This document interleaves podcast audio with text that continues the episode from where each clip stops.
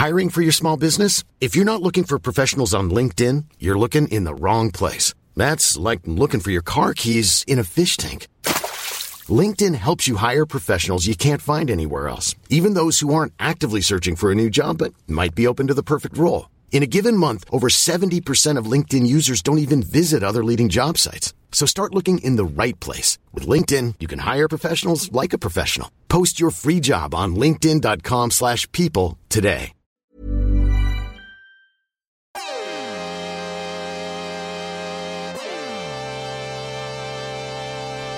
Coming to you from Eggplant Studios in downtown Toronto, this is Gym Rats and Joints with Jevohn Shepherd, Andy Rautins, and Dan Gladman. Gym Rats and Joints is brought to you by Henderson's Brewery. The best beer is the beer you love. For producer Dan Wong and myself, Jeff Cole, let's rack it up, Danny G. It's the afternoon of Thursday, February 11th, 2021, and we are here in sunny but freezing Toronto, Ontario, Canada. A bunch of friends on our weekly Zoom call, and you're listening, and we appreciate it. Happy Chinese New Year to anyone out there who may be celebrating. It's going to be the year of the ox. It's been an interesting week in basketball. It always is. I think we have to start uh, today with the Brooklyn Nets. Kevin Durant is out with some controversy in the contact tracing protocol, but the Nets beat the Pacers Wednesday night 104 94. It's the 94 points allowed by the Nets and the 39.1 field goal percentage that they allowed that really caught my eye. Um, they actually played a bit of defense. Since Harden joined the Nets, they're only eight and six. They ranked close to la- or last in the league in defensive rating, at least going into that game last night. Shep, let's start it with you. Will talent win it eventually and ultimately? Will talent win out for the Nets? Absolutely. I think when you're looking at this team, they're not just it's not just talent. This is a super talent team. And um I think, you know, they've had KD in and out, they've had Kyrie in and out, they had, you know, um Harden pop in now and they still haven't been able to play together and really get a rhythm. So I think most importantly, these guys have to be able to mesh together, right? And you, you know, there's always the question of can superstars play together? Harden hasn't really proved that. Kyrie's had his, you know, his discrepancies, and and KD is usually a, a silent assassin. So there's a lot of question marks there. But the reality is, if these guys are willing to play together and these guys want to play together, they'll make it work. It, there's going to mm. be an adjustment. Like they've only played so many games together. These guys are used to having the basketball in their hand. They have to adjust to that and figure out how to play without the basketball. Where the defense is concerned, I'm not that concerned because at the end of the day, the team that scores the most is a better defensive team. So they'll be spoken like a true GM and CEO. I love it. I mean, look at the end of the day, uh, they're they're they're the worst team in the league in points allowed by almost 250 points. Their defense is, is atrocious. I mean, it, I, don't think it's a, a, real surprise given the given the offensive prowess that they have, and and who's in charge. I mean, you have Steve Nash and, and Mike D'Antoni on the bench, two primarily offensive minded guys. So you know, defense is not going to be their main staple. Uh, the, the most staggering stat to me is that they're seven and 11 against teams with a record below 500. So to me, that means that they're just not taking people seriously. You know, I think that for majority of the league right now, they're kind of just coasting until they, you know, the playoff picture starts to shape up a bit, and then I think they'll take it more seriously. But to Shep's point, I mean, they they haven't spent an enormous amount of time together on the floor, um, and you know, at the end of the day, it's you're playing with three of the most scrutinized athletes in in history. Uh, of the NBA, uh, you know, Kyrie with the, with his off the floor stuff, you know, KD with the whole joining a super team situation to win a ring. Uh, you know, James Harden not being able to win a, win a ring of his own with, uh, on his own uh, on his own too. And you know, I, I, think that they have time to figure this thing out. You know, they're by far and away the most talented team in the East, and, and I think they'll get to the uh, to the finals no problem. Andy, it, it, it's interesting what you're saying because I think that it it speaks to um, an emotional aspect that could be lacking, like the, the seven and eleven against teams under 500, mm-hmm. and maybe a lack of focus or effort in those games. I'm also seeing things more from Durant than anyone, but you see it from Kyrie all the time too.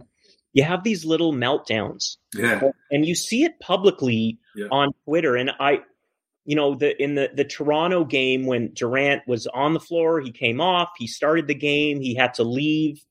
Um, I, I thought the Nets, who should have a lot more poise and focus as a team with with a couple of players that good, I thought that they they really melted down in that in that scenario, and it makes me wonder in the playoffs if they're going to be able to sustain um, the emotional strength that you're going to require to get that far. Yeah, I mean, uh, you know, it's it's not easy to balance the egos, and I think that it, it's definitely harder given the fact of, of where we are in this day and age. You know, it's the age of social media. I think that their, their egos are more fragile than ever. You know, their contracts are also worth more than ever too. So at the same time, that's a very dangerous concoction because each one feels the need to kind of justify their worth on a nightly basis, and, and when they're not getting that done, it's, it's who do you blame? You know, where where does the blame fall? And I think these guys being winners, they, they all shoulder that responsibility individually. And, uh, you know, they're just trying to get on the same page. And once they do, I think it's going to be really scary if they can. You know, I, I think that that's going to be the big thing, thing is, is can they stuff those egos away, you know, and a, a definitive leader Andy, we're uh, we're kind of losing you, so maybe you should uh, you should repatch in. Shep, wh- wh- why don't I? Why don't we go to you then? What I, I feel like we went through this a little bit with the Miami Heat in 2010, that first year when it was uh, LeBron, Dwyane Wade, and Bosh. They seemed to struggle a little bit in the regular season. Why is it so hard for these teams to figure out these first rate elite players? Why is it so hard for them to figure out how to play together? The, the reality is these guys are used to having the basketball in his hands, and you make reference to that 2010 Miami team. Now, when you think about it, Bosh coming from you know the Raptors organization where he was the man, he was taking the last shot. D Wade, I this has been my team. You know, he was used to taking the last shot.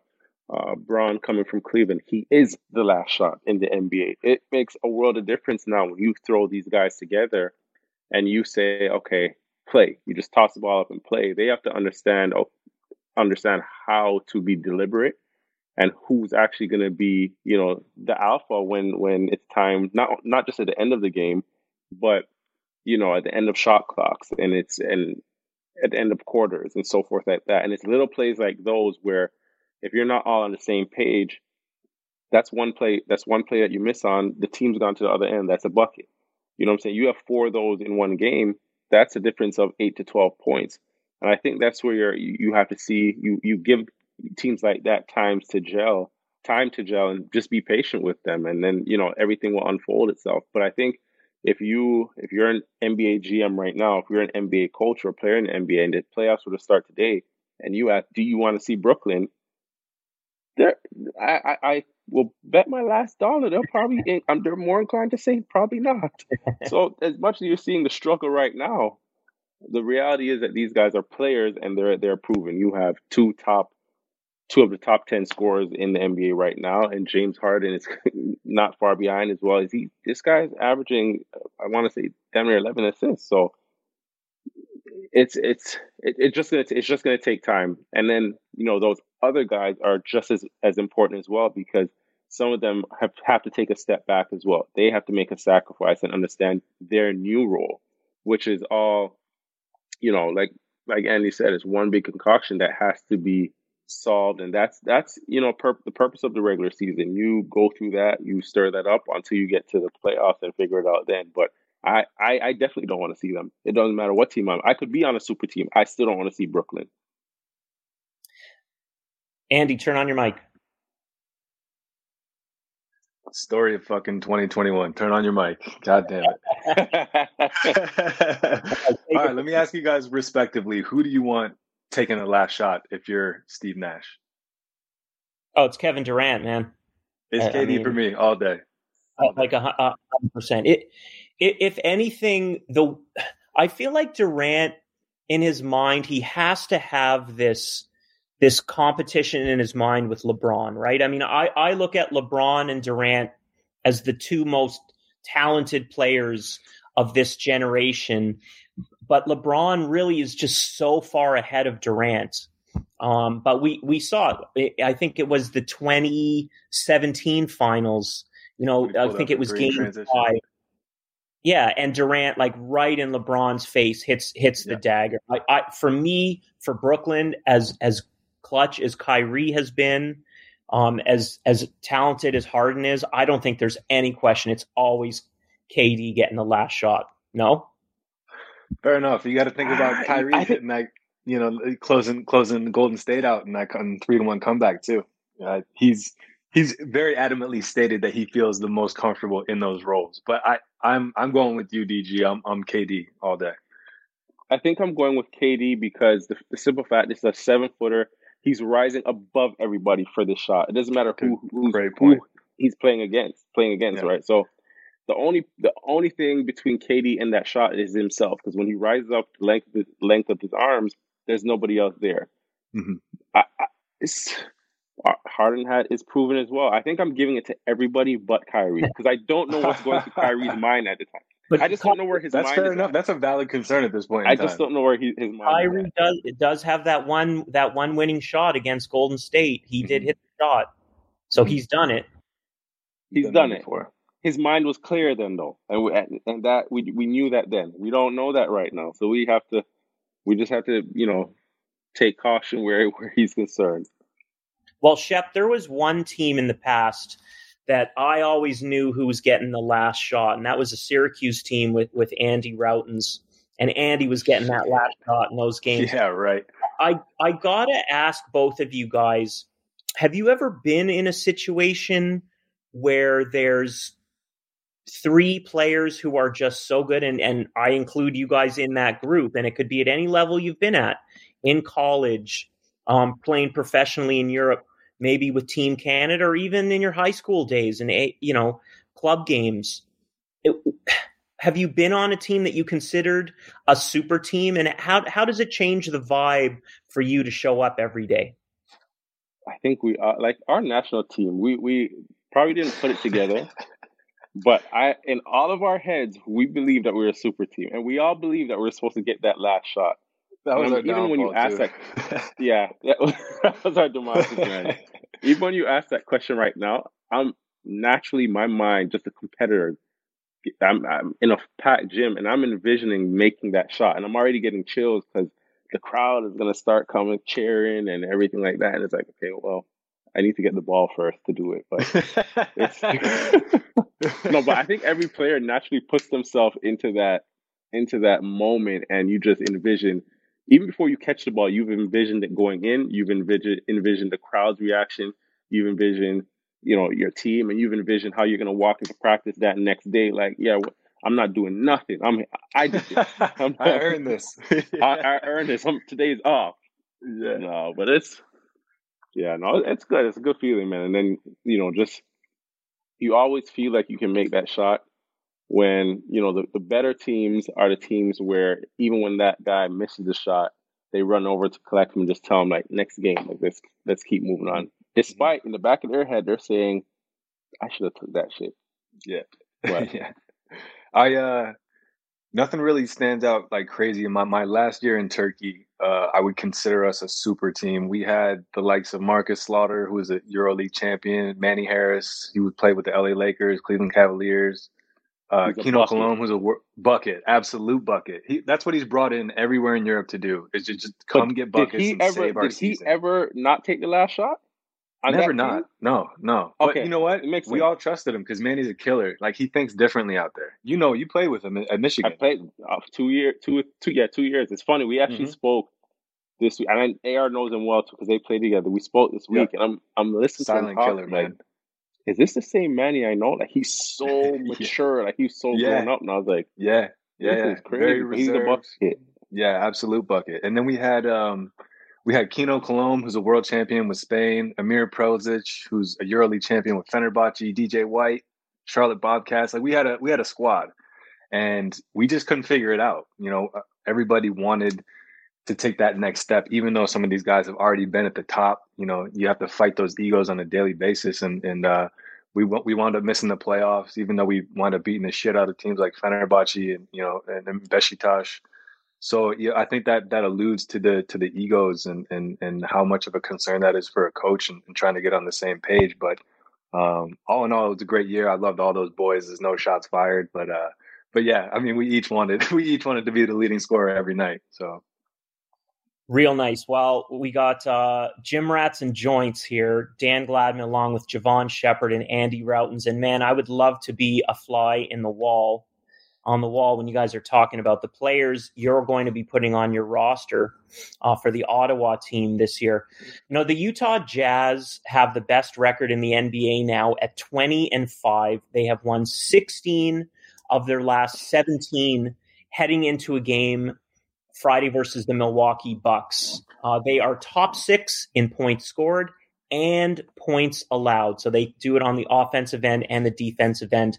Andy, are, are you ready to anoint the Jazz as an elite level team in the NBA right now?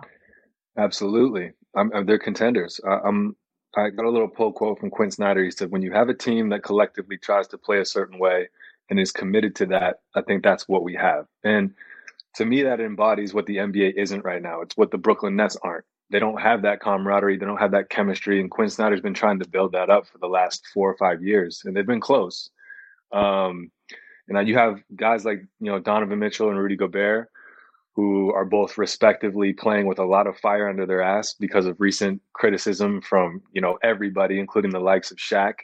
You know, I think that coupled with their motivation of you know losing that three to one lead against Denver last year in the postseason, I mean, they, are out for they're on a mission right now. And then you have, like you said, Jordan Clarkson. He's up for six man of the year right now, averaging 17, four and two. And Joe Ingles is obviously slinging it. You know, 43 percent from three. So they have they're firing on all cylinders right now. Um, and they're playing some of the best basketball in the West, barring any injuries. I think that they're contenders. I think that that team has an identity.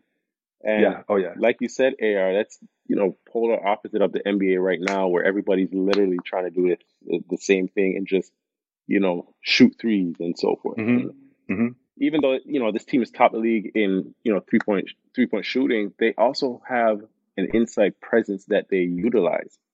Yeah. Um, you know, Gobert is on both ends. He's he's great, and he doesn't look. He doesn't. He's not looking at that three point line. Oh, he's right? a double so double machine, man. Yeah, he's he's a double double, and he had like shot blocker or, or you know presence at the rim on both mm-hmm. ends, and I think that balances out everything that they do on the perimeter because it mm-hmm. forces mm-hmm. like when you get Donovan Mitchell, you know, going downhill at the basket, and you have oh, Rudy Gobert that you could just toss it up to. That forces defenses to collapse, and everybody's open on the on the perimeter. Even I could have hit a shot. Shit, but that's you do that like that makes a world of difference. So they've identified, and then again, this team hasn't changed much from last year. In fact, mm-hmm. they just added size to back up Go- Gobert. So, mm-hmm. you know, they've, like I've said, they've, they've, they have an identity. They've, they're sticking to it, and they're rolling, man. Like that's mm-hmm. you have to appreciate it. I hope that revolutionizes the game some more. In that, you know, these teams start to start to understand. Hey, we can have our own identity. We can actually have a traditional big man. We can, yes, we can go inside a bit. We can play. You know, they're, you know, I find like a lot of the teams right now, and it's not just in the NBA, they're completely negating uh, the, the you know a portion of the court. Like that uh-huh. mid range game doesn't exist. Like that, there's uh-huh. so it, it, it just it speeds up the game in a sense, yeah, because you're just going up and down. But I think it takes away from the game as well. I mean, I, I like I like that Utah is bought in too. You know, these guys didn't try to jump ship.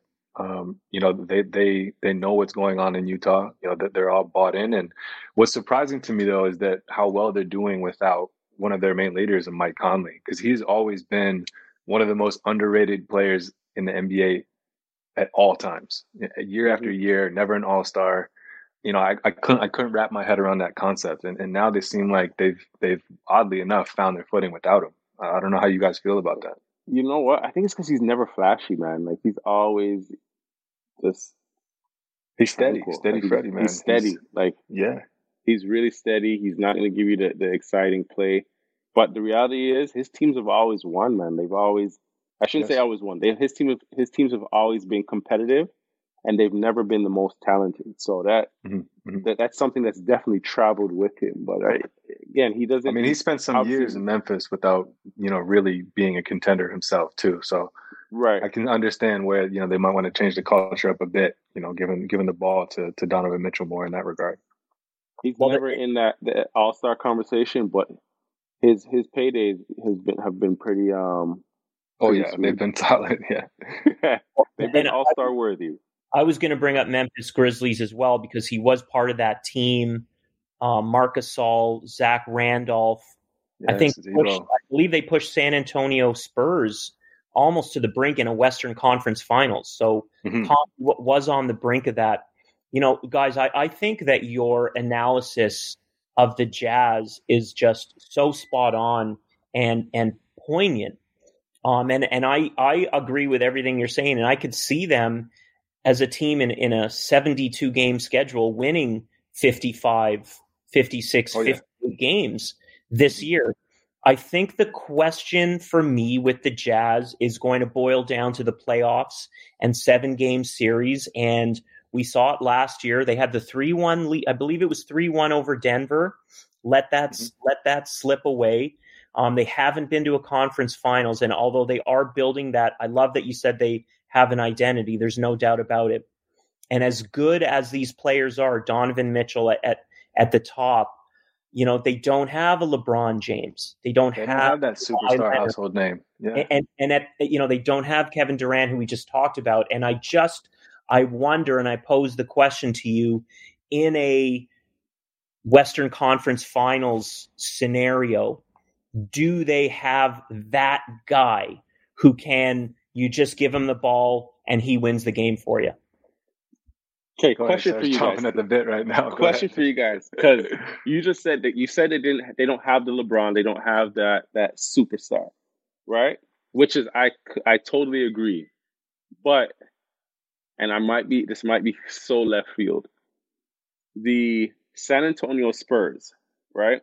Did they have the superstar, or did, were those superstars yeah. created Tim Duncan was absolutely a superstar for sure. Was it was it was he a superstar or was it was it a winning culture that turned him into a It was superstar? both. It was, it was both. I think those yeah. players I think those players held themselves back a little bit for the benefit. Here's the difference between them. They didn't act like they were superstars. They just so that came to work and they were superstars as a byproduct of what they were accomplishing. But uh, I mean, ultimately, though, guys, like Tim Duncan is one of the greatest players at his oh. position to ever play the game, right? I just don't think Utah has a historically great player really at any position, and I, they still win. I will. I'll say. I'll say that if you have a group of, you know, right underneath the top tier superstars, if you have a couple of those guys coupled with really hungry role players, I think that might make you more dangerous than having guys that are on the superstar level already expecting to win because at the end of the day, you know, they're coming in, they're losing to sub 500 teams on a nightly basis. You know, that just says where their mentals are at. Obviously, you turn it on in the playoffs, but I think they have that extra motivation to go after them to attain that status. So it'd be interesting. I, would love to see a Utah type Brooklyn and see how that winds up. That would be a really interesting finals matchup. Cakewalk for Brooklyn. Oh, okay. okay. If Brooklyn gets it together, I mean, by then it, it could be Utah, Philadelphia. Yeah, uh, you never know what's going to happen in the trade deadline too. Some interesting yeah. things might happen too. What, what, you don't know. Okay, don't look now, but the Toronto Raptors playing in the City of Champions, Tampa Bay, where the franchise will officially now play the entire season. That news came out on Thursday. Uh, the Raptors are making their move in the East since a horrible two and eight start. They've gone ten and five and have moved all the way up to fifth. They are playing as well as anyone in the East, uh, except maybe Philadelphia and Milwaukee. They're old opponents from the championship run in 2019. Only those two teams might be hotter. Uh, the Raptors are six games out of first all this with OG Anunoby sidelined since yeah. the 25th of January. I had the Raptors selling the farm after 10 games. I must have inspired them because look at them now. Guys, what did the Raptors do to turn things around? They they tuned into the Gym Rats and Joints podcast. That's what they did. They put that shit in the locker room. I did that for years, and I'm still doing yeah. it. Yeah. No, I mean, look, I think they're just they're just starting to find their rhythm. You know, they're that's they're two and eight. They've gone ten and five since. Over the last six, they're averaging 124 points and they're shooting 44 percent from three. They're just they're finding their rhythm, and you know, I think that they're really starting to fill the holes that they felt from last year's veterans departing, and you know, they're better. They have a better understanding of who's on the floor when and how to play with each unit. Um, you know, I think they could. I, I, think they could still improve. I think they're they're just getting their footing, like I said, and and you know, I think this trade deadline is going to be valuable for them. It'll be interesting to see what they do, but. Um, you know, with the removal of Alex Len, I think they opened up the paint a little bit more, and they're starting to play Baynes in more sporadic situations. Um, but a guy like you know an Andre Drummond type, you know, who who will solidify it, you know, and, and have be an anchor on defense shot blocking ability, one of the best rebounders in the league, someone who won't clog the paint and can play above the rim. I think I think they need to make a move uh, for the front court just to solidify it because that was the difference maker for that uh, for 2018's championship team, in my opinion. It's it's you know what I think for them that that change came with with just patience and time because I know a lot of people early on thought it was just excuses, but the reality is that this team is actually a young team you know, and when I say young, I don't mean my age, but in terms of they're really inexperienced. A lot of these guys are just now getting to play some some big minutes or bigger roles, and they had to first learn how to do how to play those roles and not just spot minutes to, you know, back up uh, uh Ibaka, back up a seasoned um Gasol. And mm-hmm. despite mm-hmm. the fact that Nick Nurse is, a, is an NBA champion, despite the fact that he's you know, most wins in franchise history last year in, in a season, he inherited a pretty seasoned, a pretty veteran, a pretty mature team to grow on, right? So he's never had the adversity of a young team and, and helping them grow. So for him, I still say, despite all what he's accomplished, he's young in this sense too. Like this is a this is a, a growing point for him. Um, mm-hmm. and they're finally they're putting it together now. They're piecing it together and they're they're hitting their stride. So I, I think it was just a lot of variables and then at the end of the day, this is the East. Like anything, mm-hmm. as long as you hit 500, you're you're, you're you have you have some good you have some comfort there. You can you can be comfort there. The way it's there. going right now, you don't even have to be 500. You know, yeah. and uh, I, I think you you raised uh, a great point. You, and you dropped the name Andre Drummond, and you know you look at it on paper, and he's a guy who would come in and you know there's 15 to 20 rebounds a night and you don't ever, ever have to give him the ball. And and I I do think you know now Toronto can be looking at possibly making a championship run with with the core that they have. And you know, in 2019, you you alluded to it. The move was to bring in Marc Gasol. That isn't Andre Drummond. You know, Gasol was more. You know, you, you never got stats from him, but you, right. you got a lot of glue yeah. Uh, and a lot of uh, leadership on defense and, and almost like a, another coach on the floor. Is there, you know, I, I think Drummond, Bradley Beal, to me, those are kind of the obvious names that are going to be available mm-hmm. as the trade deadline looms. Mm-hmm. Is is there is there something else? Is there something maybe a little bit more subtle of a player that they could pick up and also maybe not have to give up as much in return or you know do you have to kind of target a really big name like Drummond? That's a great question. I, I mean I'm, I'm I'm stumped for guys at the moment. I think that you're going to have to give up pieces regardless just the way that this trade market has been going. You know it's it's it's seeming as though you know teams want a major piece plus you know three first round draft picks you know to bring anybody in. So I think you know that the Raptors are going to have to make a move. I don't think that they're championship contenders right now, even though they've turned it around. I think they need a little bit more to get over the hump. And uh, you know, hats off to Bobby Webster and, and Masai for all that they've done, and, and, and Bobby re-signing. I think that's huge for the for the organization. Um, but you know, I, my faith is in them that they'll they'll do the right thing and they'll do, do their due diligence to to bring in a guy to really bolster, bolster the roster. Um, but uh, but yeah, I, I, it's tough to say. It's tough to say. I mean, you know, you look at a guy like Jarrett Allen as well. You know, he could be on the move. Um, you know, who's who knows what's going to happen with DeAndre Jordan if they want to keep him around in Brooklyn. Um, I think there's a lot of interesting options, uh, but I think at the end of the day, you're going to have to give up pieces, uh, you know, one way or another. Yeah, it's. I, I think down the line, you you may have to. It just depends on what the, the long term and the short short term is, because you know the reality is, I think you have to have a conversation with Kyle as well, right? Like he is yeah. a guy that's does he want the, the the load that he has right now? Like he still is carrying a you know a lot of weight with this team. Well, the elephant um, in the room is that he's on the block right now. You know, right, right, and for for his own career as well. Mm-hmm. You know, it can be taxing to be doing having to play at the capacity and carry you know as much weight as you are now. If you want to extend mm-hmm. your career and play, you know, four, five, six more years, mm-hmm. maybe you you you go to a, you opt for a situation where you know you take you take less of a role and just secure Surrounded another. Yeah, you're right. Surrounded by pieces, play less minutes, and, and secure yourself another couple years with a, a pretty good contract. Mm-hmm. And and that was the same situation with with Gasol and not signing back here. Is that you come back here and there's heavy lifting to do, right? right? You opt for a team like LA.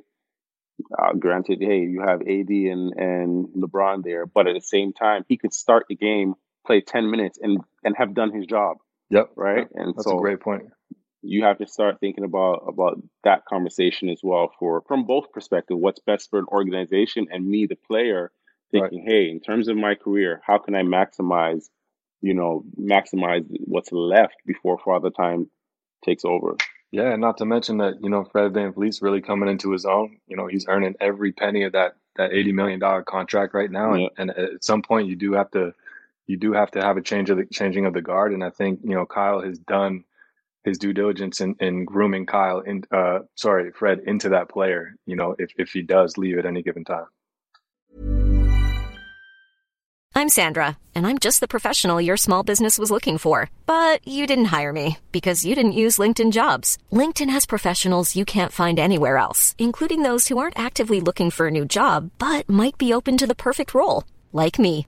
In a given month, over 70% of LinkedIn users don't visit other leading job sites. So if you're not looking on LinkedIn, you'll miss out on great candidates like Sandra. Start hiring professionals like a professional. Post your free job on linkedin.com/people today. Well, I'm looking at the next 8 games for Toronto. Uh, they have Boston, two games at Milwaukee, two games versus Philadelphia, and one in Miami. They have my Minnesota twice. I think they'll win both those games. But of those other six against uh, the other beasts of the East, if they win even three of those six, I am convinced uh, the Toronto Raptors are back on track. Okay, it's uh, hashtag TDITRH, this date in Toronto Raptors history. I know I was there. And actually, this is an easy one, and I wasn't there. So cheating a little bit. But I was in my basement apartment in Toronto watching with my buddy Dan Berlin as Vince Carter wins the slam dunk contest with a legendary performance that has not been matched to this day. That's right. It was February 12th, 2000, 21 years ago in Oakland, California. This date in Toronto Raptors history. I know I was there. Hashtag TDITRH on Twitter. Gym Rats and Joints is sponsored by Henderson Brewery. The best beer is the beer you love. Speaking of All Star, it looks like the All Star game will go ahead, I believe, on March 7th, despite many players expressing their reservations about it. We talked last week about whether they should do this or not, but it does look like they're moving forward with it. One idea is that they're going to have the dunk contest at halftime of the All Star game. Shep, do you like this idea? And if you do, is this something that should stick for years to come? Ah, I just don't. I just don't know what's going on if COVID is real in America or anything like that because I don't even understand how we're we're having an All Star game. So but once we get through that, um, I mean, if you saw the Buccaneers uh, Super Bowl celebration, you realize man. that nothing matters in America. there is no virus anymore. Even before we got there, that the stadium looked like it was at capacity to me. yeah, yeah. like what is this? Yeah. But I mean, if they're gonna go for it, I guess they have protocols in order. Um, I think dunk contest at the halftime. No, let's let's keep some normalcy to this thing going forward. And you know, that weekend, people, it was a, it was like, a, it was a festival pretty much. And just having, you know, splitting up the weekend, you could have you look forward to the dunk contest Friday night or Saturday night, and had your game on Sunday. I think you know, keep it like that, man. I don't get this crunching everything into one, but yeah. Um, I mean, for where we're at, sure. I mean, if if they have to have it, I would probably have opted to give guys rest and so forth like that. But I mean, it is the NBA. There, they do have to recoup some money, and we do have to get back to some normalcy. So I guess this is a step in that direction to say, hey, mm-hmm. we're trotting along. If and if anything, I guess it gives us some hope that, I mean, we'll we'll get back to some normalcy here in Canada as well mm-hmm. at some point. Mm-hmm. If that's I mean, any inclination or direction. Yeah, yeah. I, I, the last person I want to be right now is Adam Silver. Honestly, I mean, making all these decisions, trying to balance a business with, you know, the human side of, of the NBA. I, I, but realistically, I think that the All Star weekend in general is just a terrible idea in and of itself. And I think the dunk contest is an even worse idea. For like, you got to think about what the dunk contest is. It's it, fan engagement is the driving factor. You know, not only for the players themselves who get hyped up and, and have people to show out for, but also for the judges you know, they base a lot of their score on raw crowd reactions too. Um, and I just think that in the past, you know, the dunk contest has been a little bit lackluster. There's been a couple great ones recently with Aaron Gordon and Zach LaVine. Um, but before that, it was the dying art. I mean, I don't know if you guys remember watching it, but it was it, it was it was pretty sad. You know, a lot of guys didn't even get hyped up to dunk. So I can only imagine what this is going to look like. Yeah, I, I question. I don't know. I don't know. I mean, I, I mentioned the Vince Carter dunk contest in 2000. I don't think anything has come even close to that. Oh, come on, DG. Come on. Come on to Vince. In, Tor- in Toronto, Zach LaVine and Aaron Gordon was one of the best dunk contests I since Jordan know. and I, I don't know.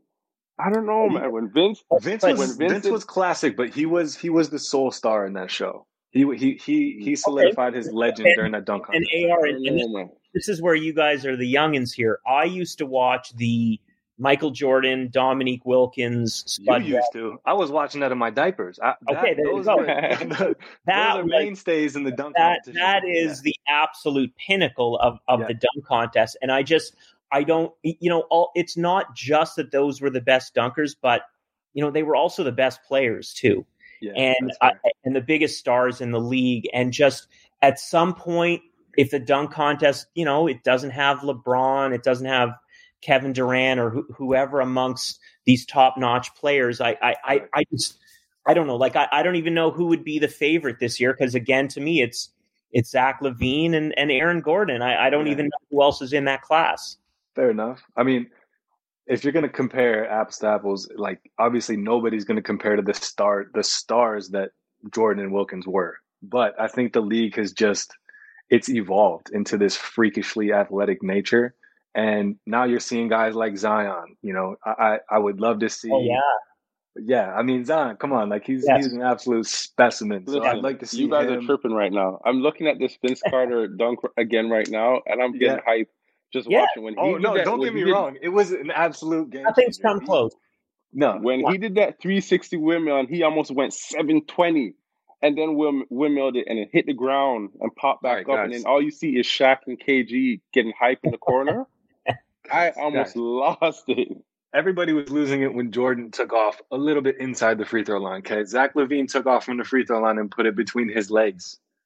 Aaron Gordon took the okay. ball from a okay. little okay. scooter mascot on a 360. And this guy is 6'10. He jumped over this man. Like, you have to give them. I'm biased. I'm just not an Aaron Gordon fan. I think I'm, I'm not either. Not I'm not either. I think he's a supreme waste of talent. I really do. um, but, they're, they're good dunkers. Okay. But they're good dunkers, sure. But, but I, like, I don't even. Rem- I don't even remember who won or who didn't win. I just know they were the two superior dunkers. Did they split? But we could also be biased because it's it was Vince was in a Toronto jersey. Not if this was a Nets jersey, if this was a Lakers jersey, would it still mm. hit the same way? Nah, nah, those dunks so. were iconic. iconic. I, okay. I, think, the, yeah, I, I think the yeah. Vince could have been wearing. Uh, no, I just wanted to hear. I just wanted to hear you guys say it. he could have been a Sprite invitee, and he still would have taken home the cup. You know. Sprite. Okay, I, would like to see. I'd like to see Obi Toppin. I think there's a new wave. I think they would g- really garner some interest if they went young this year. You know, like really showed off the young new talent. Those are the only guys that are really going to want to do it anyway. I, I would say Miles Bridges. He's been throwing everything down this season. RJ Hampton with a banger last night. I don't know if you guys caught it on the fast break, but he put Cedi Osman in the rim. Uh, and Ja Morant. I'd love to see Ja Morant up there. He's one of the most effortless jumpers in the entire league. Um, let's see what some of these young guys can do. Okay, um, Andy ja, Brown. I used to be a big fan. There. I used to be a big fan of Ja. Yay! Hey, hey! Ja's so small, man. Like I used to be a big fan of his. I thought he would have been like he's. I don't know if he can. If he can. If he can. Yeah, exactly. I don't know if he's going to be able to sustain this over his career because he gets he gets hit to the ground quite oh, some. He takes legs. Sometimes. He takes a lot of yeah. licks. Yeah. But oh. no, and then you you touched on Miles Bridges. That team, that Charlotte team, is fun to watch. That, I'm that, telling um, you, they're a sleeper team in the East. Sleeper. Yeah, they they're oh. fun to watch, man. And, and it happened like this with uh, what's his name? I saw Nick Young say that Melo was already a top ten. Well, this is coming from Nick Young, but he was already a top ten point guard in the league already. I don't know how. I'm not surprised. I'm not surprised it's coming from Nick Young because he likes the flash, and both of them are flashy. he likes stirring the pot for sure. Yeah. yeah. Well, yeah, Charlotte Charlotte Hornets. That was called a long time ago by our Jevohn Shepherd in in the summer, who said they'd be in the playoff mix. I don't know if I believed him, but he was right. Um, speaking of the East, and, and we mentioned this, you know, only four teams in the Eastern Conference right now. We're still only 25, 26 games in, but only four teams are at 500 or above. And I, I want to ask you it, is this a problem or is this a good thing that there's so much parity in the NBA this year? Because th- this really has never been a league of too much parity, and, and we're seeing it now. And you're going to have maybe one or two teams sneak into the playoffs under 500. Shep, do you consider this a good thing, not a good thing, or are you totally indifferent? Uh, I'm indifferent. I'm indifferent. I think with the, the play in too, that's going to change a lot of things because that, that gives that could give a team that falls below 500 um, an opportunity to and make a run. Um, and obviously we we see, we see what can happen. Like look at last year. Look at um what's the team Miami. Look how Miami they weren't obviously they they weren't in the play in, but if a team hits you know some momentum like them or how Phoenix ended off the season in the bubble. Mm-hmm. that could change some things, right? And that could roll over into a playoff team and, and, and so forth. So it'll be interesting, man. I think, you know, a lot of with just the format changing, it's not what we're used to, mm-hmm. but it's gonna it's gonna change the way things end up, right? But at the end mm-hmm. of the mm-hmm. day, I think the best team will prevail. Mm-hmm. I agree. I I think we're seeing right now that teams are just doing what they have to do to manage and hover around 500 for a majority of the season. And then once that playoff picture starts to shape up, they'll kick it into overdrive. But to me, in watching a lot of the games, you know, being an avid fan of the game and, and checking games out every night, there's a general feeling of, of apathy towards the season. Like all these blowout wins, you know, the regular COVID testing and confusion that's associated with it, um, you know, bubbling on the road. These guys are just, uh, to me, this season is not about load management you know, as, as it as it was before. It's about mental management, and and I think that you know the, coaches are well aware of that. I think the organizations are well aware of that, and, and where it's going to lead to, and they're just trying to keep guys on the, on the sane and straight and narrows until we get to that playoff picture, and then then we'll start seeing like the basketball that that we're used to seeing, in my opinion. Great stuff, guys. And I, I want to go back in again in, into your careers. You know, Andy first, Big East Conference. Uh, you you played in the Big East for three, four. I think mm-hmm. you were five years. You played mm-hmm. so many years in Europe. Have you ever been involved in, you know, the, you ask the athletes about have you looked have you seen what's being written in the paper have you mm-hmm. are you following the standings and they tend to say i don't follow that stuff but mm-hmm. have you ever been involved in a situation where the standings were so close on a day-to-day basis that you really had to follow it closer than you normally would yes yes i need to okay i need to really air some air some laundry. Okay, 2006, 2006, 2007, we went 24 and 11 overall. You know, Arinze Onuaku went down with an injury. We lost Eric Devendorf. We finished 10 and 6 in the Big East. And this is when the Big East was the Big East. Like every single game was a top 15 opponent Georgetown, Louisville, Pittsburgh, Notre Dame. Uh, we finished right behind Notre Dame at five in the conference, and we wound up going to the NIT. Um, all, wow. all, four teams above us made it to the NCAA tournament. Howe is right. So we were at Coach Boeheim's house for the NCAA tournament party. Party, and after they announced the second one seed of the Midwest, he just took off. He was nowhere to be found, and that's when everybody knew shit. We're we're in some trouble.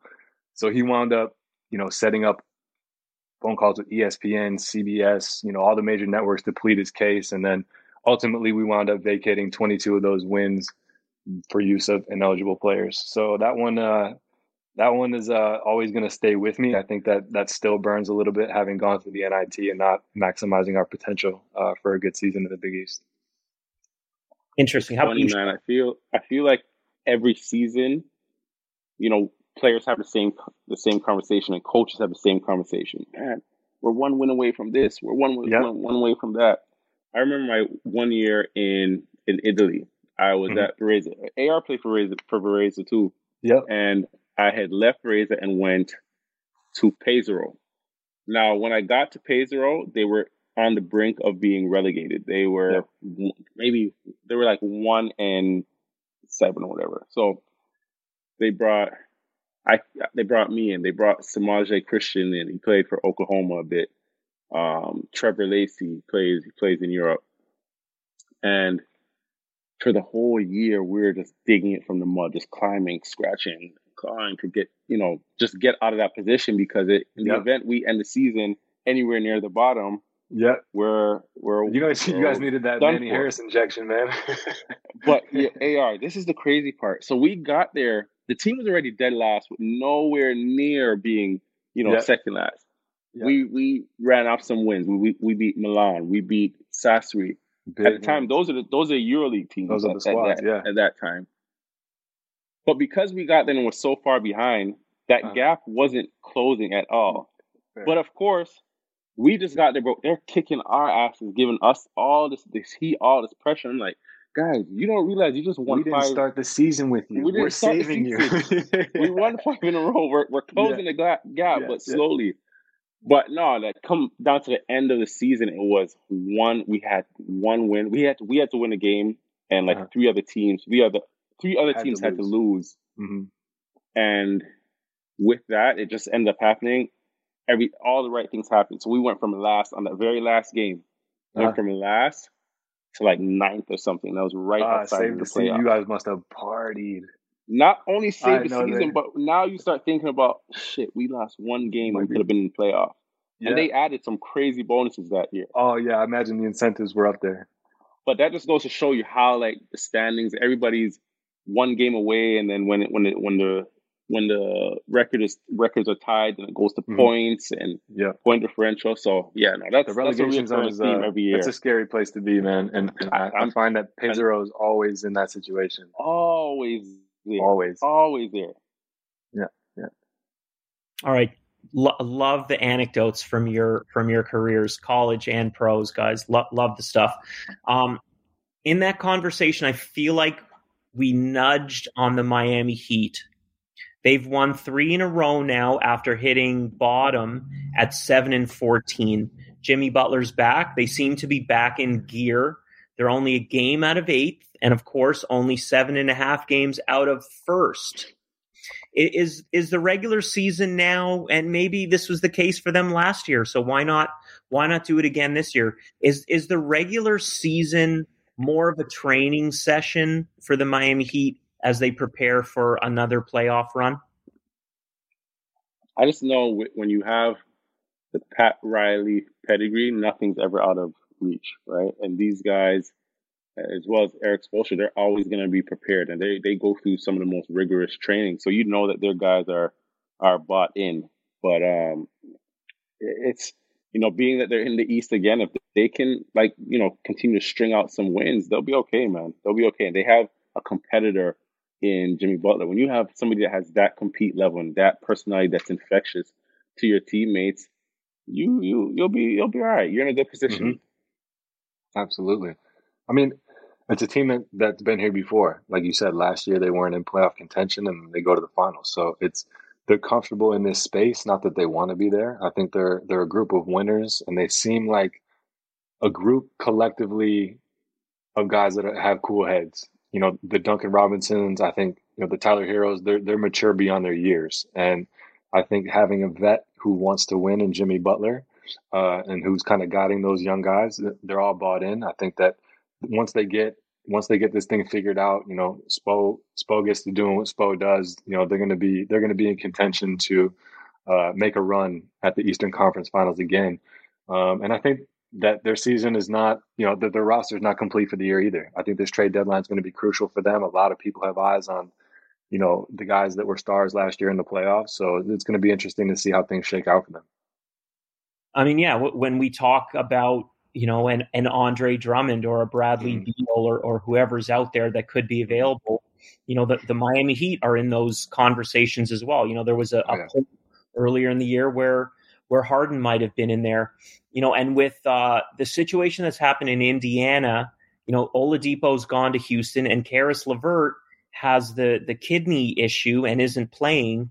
And I think the the Pacers although I, I, like their roster, and you got to like what Sabonis is doing, they're they're really sputtering right now. And M- Miami, um, kind of like we've seen the surge with Toronto. You know, Toronto goes ten and five, and they go basically from twelfth to fifth. And you know, all Miami really has to do is string together. You know, they're at three straight wins now. If they get to six, they're they're right back in the playoff race. And earlier, Shep said no one wants to play Brooklyn uh, in the East playoffs. I don't think anybody wants to play uh, Miami. Uh, okay, one one last topic. I'll play Milwaukee though. I'll play Milwaukee. Oh, you'll play Milwaukee. Everybody. Yeah, yeah, yeah. I, I don't. Give me Milwaukee. Milwaukee just Nobody's does scared of Milwaukee in the playoffs. They don't. They don't intimidate like some of these other teams because they don't have a killer. You know, they don't. They don't have. They don't, Butler, they don't have Durant. see, uh, did you see Devin Booker saying that how comfortable they were with uh, Giannis taking the last shot there? I mean, he he felt supremely confident in giving Giannis a 16 footer for the game. I mean, rightfully so. You know, at the end of the day, he doesn't have that, like you said, he doesn't have that killer instinct in him to to finish a game. He, it's just I I don't. Antetokounmpo taking the last shot in a close game, I, will I'll take my chances. I you know he's mm-hmm. not he's not Durant or Kyrie Irving. I'd I'd rather Fred Van VanVleet taking that shot. Yes. I'd rather uh, Jimmy Butler, you know, and, and Tedecumpo just great player, but you know, in the in the throes of a close game in the playoffs, just not the most intimidating intim- intimidating uh, factor there. Guys, uh, running out of time. One last topic: uh, the Nuggets, thirteen and 11, seventh place. I expected more from this team in this regular season, uh, wholly based on what we saw in the playoffs last year. Are they gonna Are they gonna turn it around, and and will they be in a position in a, in a Western Conference that probably is even deeper this year than it was last year, at least in that top four with the two LA teams and now Utah? Um, is it fair to have the same expectations that the Nuggets season is going to end similar to how it was last year? I think with them, it's they they got in a rhythm. Murray was playing a, playing really well last year, but I, I don't see them having the bang that they did last year, right? Because again, I think this game is a lot of more confidence than anything, and I don't know if they have the confidence that they they had last year, right? Or sometimes when you get hot, you just get hot, and it's hard to really stop people in, in or teams for that matter once they they get into that rhythm. And then I think more than anything, losing Jerami Grant was a big loss. It was a it was a huge hit to he's that. balling right now. Yeah, he's balling out, and sometimes you need that guy that is almost like a utility guy, but he has enough tools that he can impact, whether it be scoring, whether it be rebounds, whether it be defending, and he did all of those at such a high, high rate. I don't even think they appreciated him enough. So that's to me, the, the, I think the biggest difference with that team is that loss right there. Hmm. Yeah, I mean, look, they're six and four in their last ten. Um, I think as long as you have Jokic having an MVP caliber season and you have Jamal Murray waiting in the wings, that that you're going to have a shot. Um, like you said, DG, like the West is ultra competitive right now, um, so it's going to be a tight race. But you know, with Mikey Mo at the helm, like I think there's nothing that he's not doing.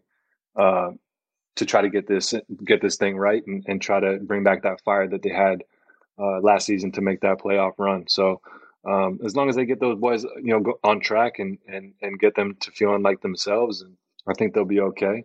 Uh, but yeah, I mean, losing losing uh, losing a guy like that, you know, a key role player for them has hurt them significantly, uh, and they, they're having trouble making shots down the stretch. I watched their game against San Antonio on Monday, and you know, Jamal Murray just couldn't couldn't find his legs, couldn't find his shot, and uh, I think part of that is just due to the rhythm of the season, and hopefully they come around, and I, I think they'll be I think they'll be in the playoff picture regardless, though.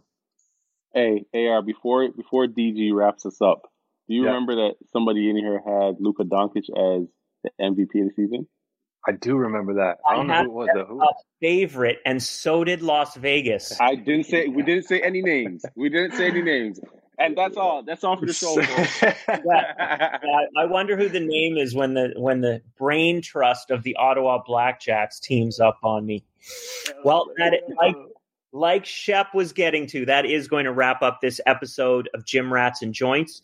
Remember to rate and review us on Apple Podcasts, Spotify, Yelp, I don't know, Airbnb, wherever podcasts are given away for free. Rate us. Thanks to our producer extraordinaire, Dan Wong. Follow him on social at Dan Wong Says. Jevohn Shepherd, the general manager of the Ottawa Blackjacks, is on Twitter and Instagram at Jevohn Shepherd. Congrats to him and his team, by the way, for some great hires in the past week, including Patrick Ewing Jr., who will be an assistant coach. Jevohn's assistant GM, Andy Rautins, is on Instagram at Andy Rautins. My name is Dan Gladman, and you can find me on Twitter and Instagram at DG on the road. Gym Rats and Joints is on Twitter at Gym Rats Podcast. We're going to take a break in the action next week, so we'll be back in a couple. Thanks for listening, and we'll see you then. Hey, folks, I'm Marc Maron from the WTF Podcast, and this episode is brought to you by Kleenex Ultra Soft Tissues your ally to help tackle your allergy symptoms this season. I love the change of seasons, but nobody loves pollen and all those other things floating in the air that make you sneeze during this nice weather. Kleenex Ultra Soft tissues are hypoallergenic and allergist approved. So fight back against watery eyes and runny noses without worrying about irritating your skin. For this allergy season, grab Kleenex and face allergies head on.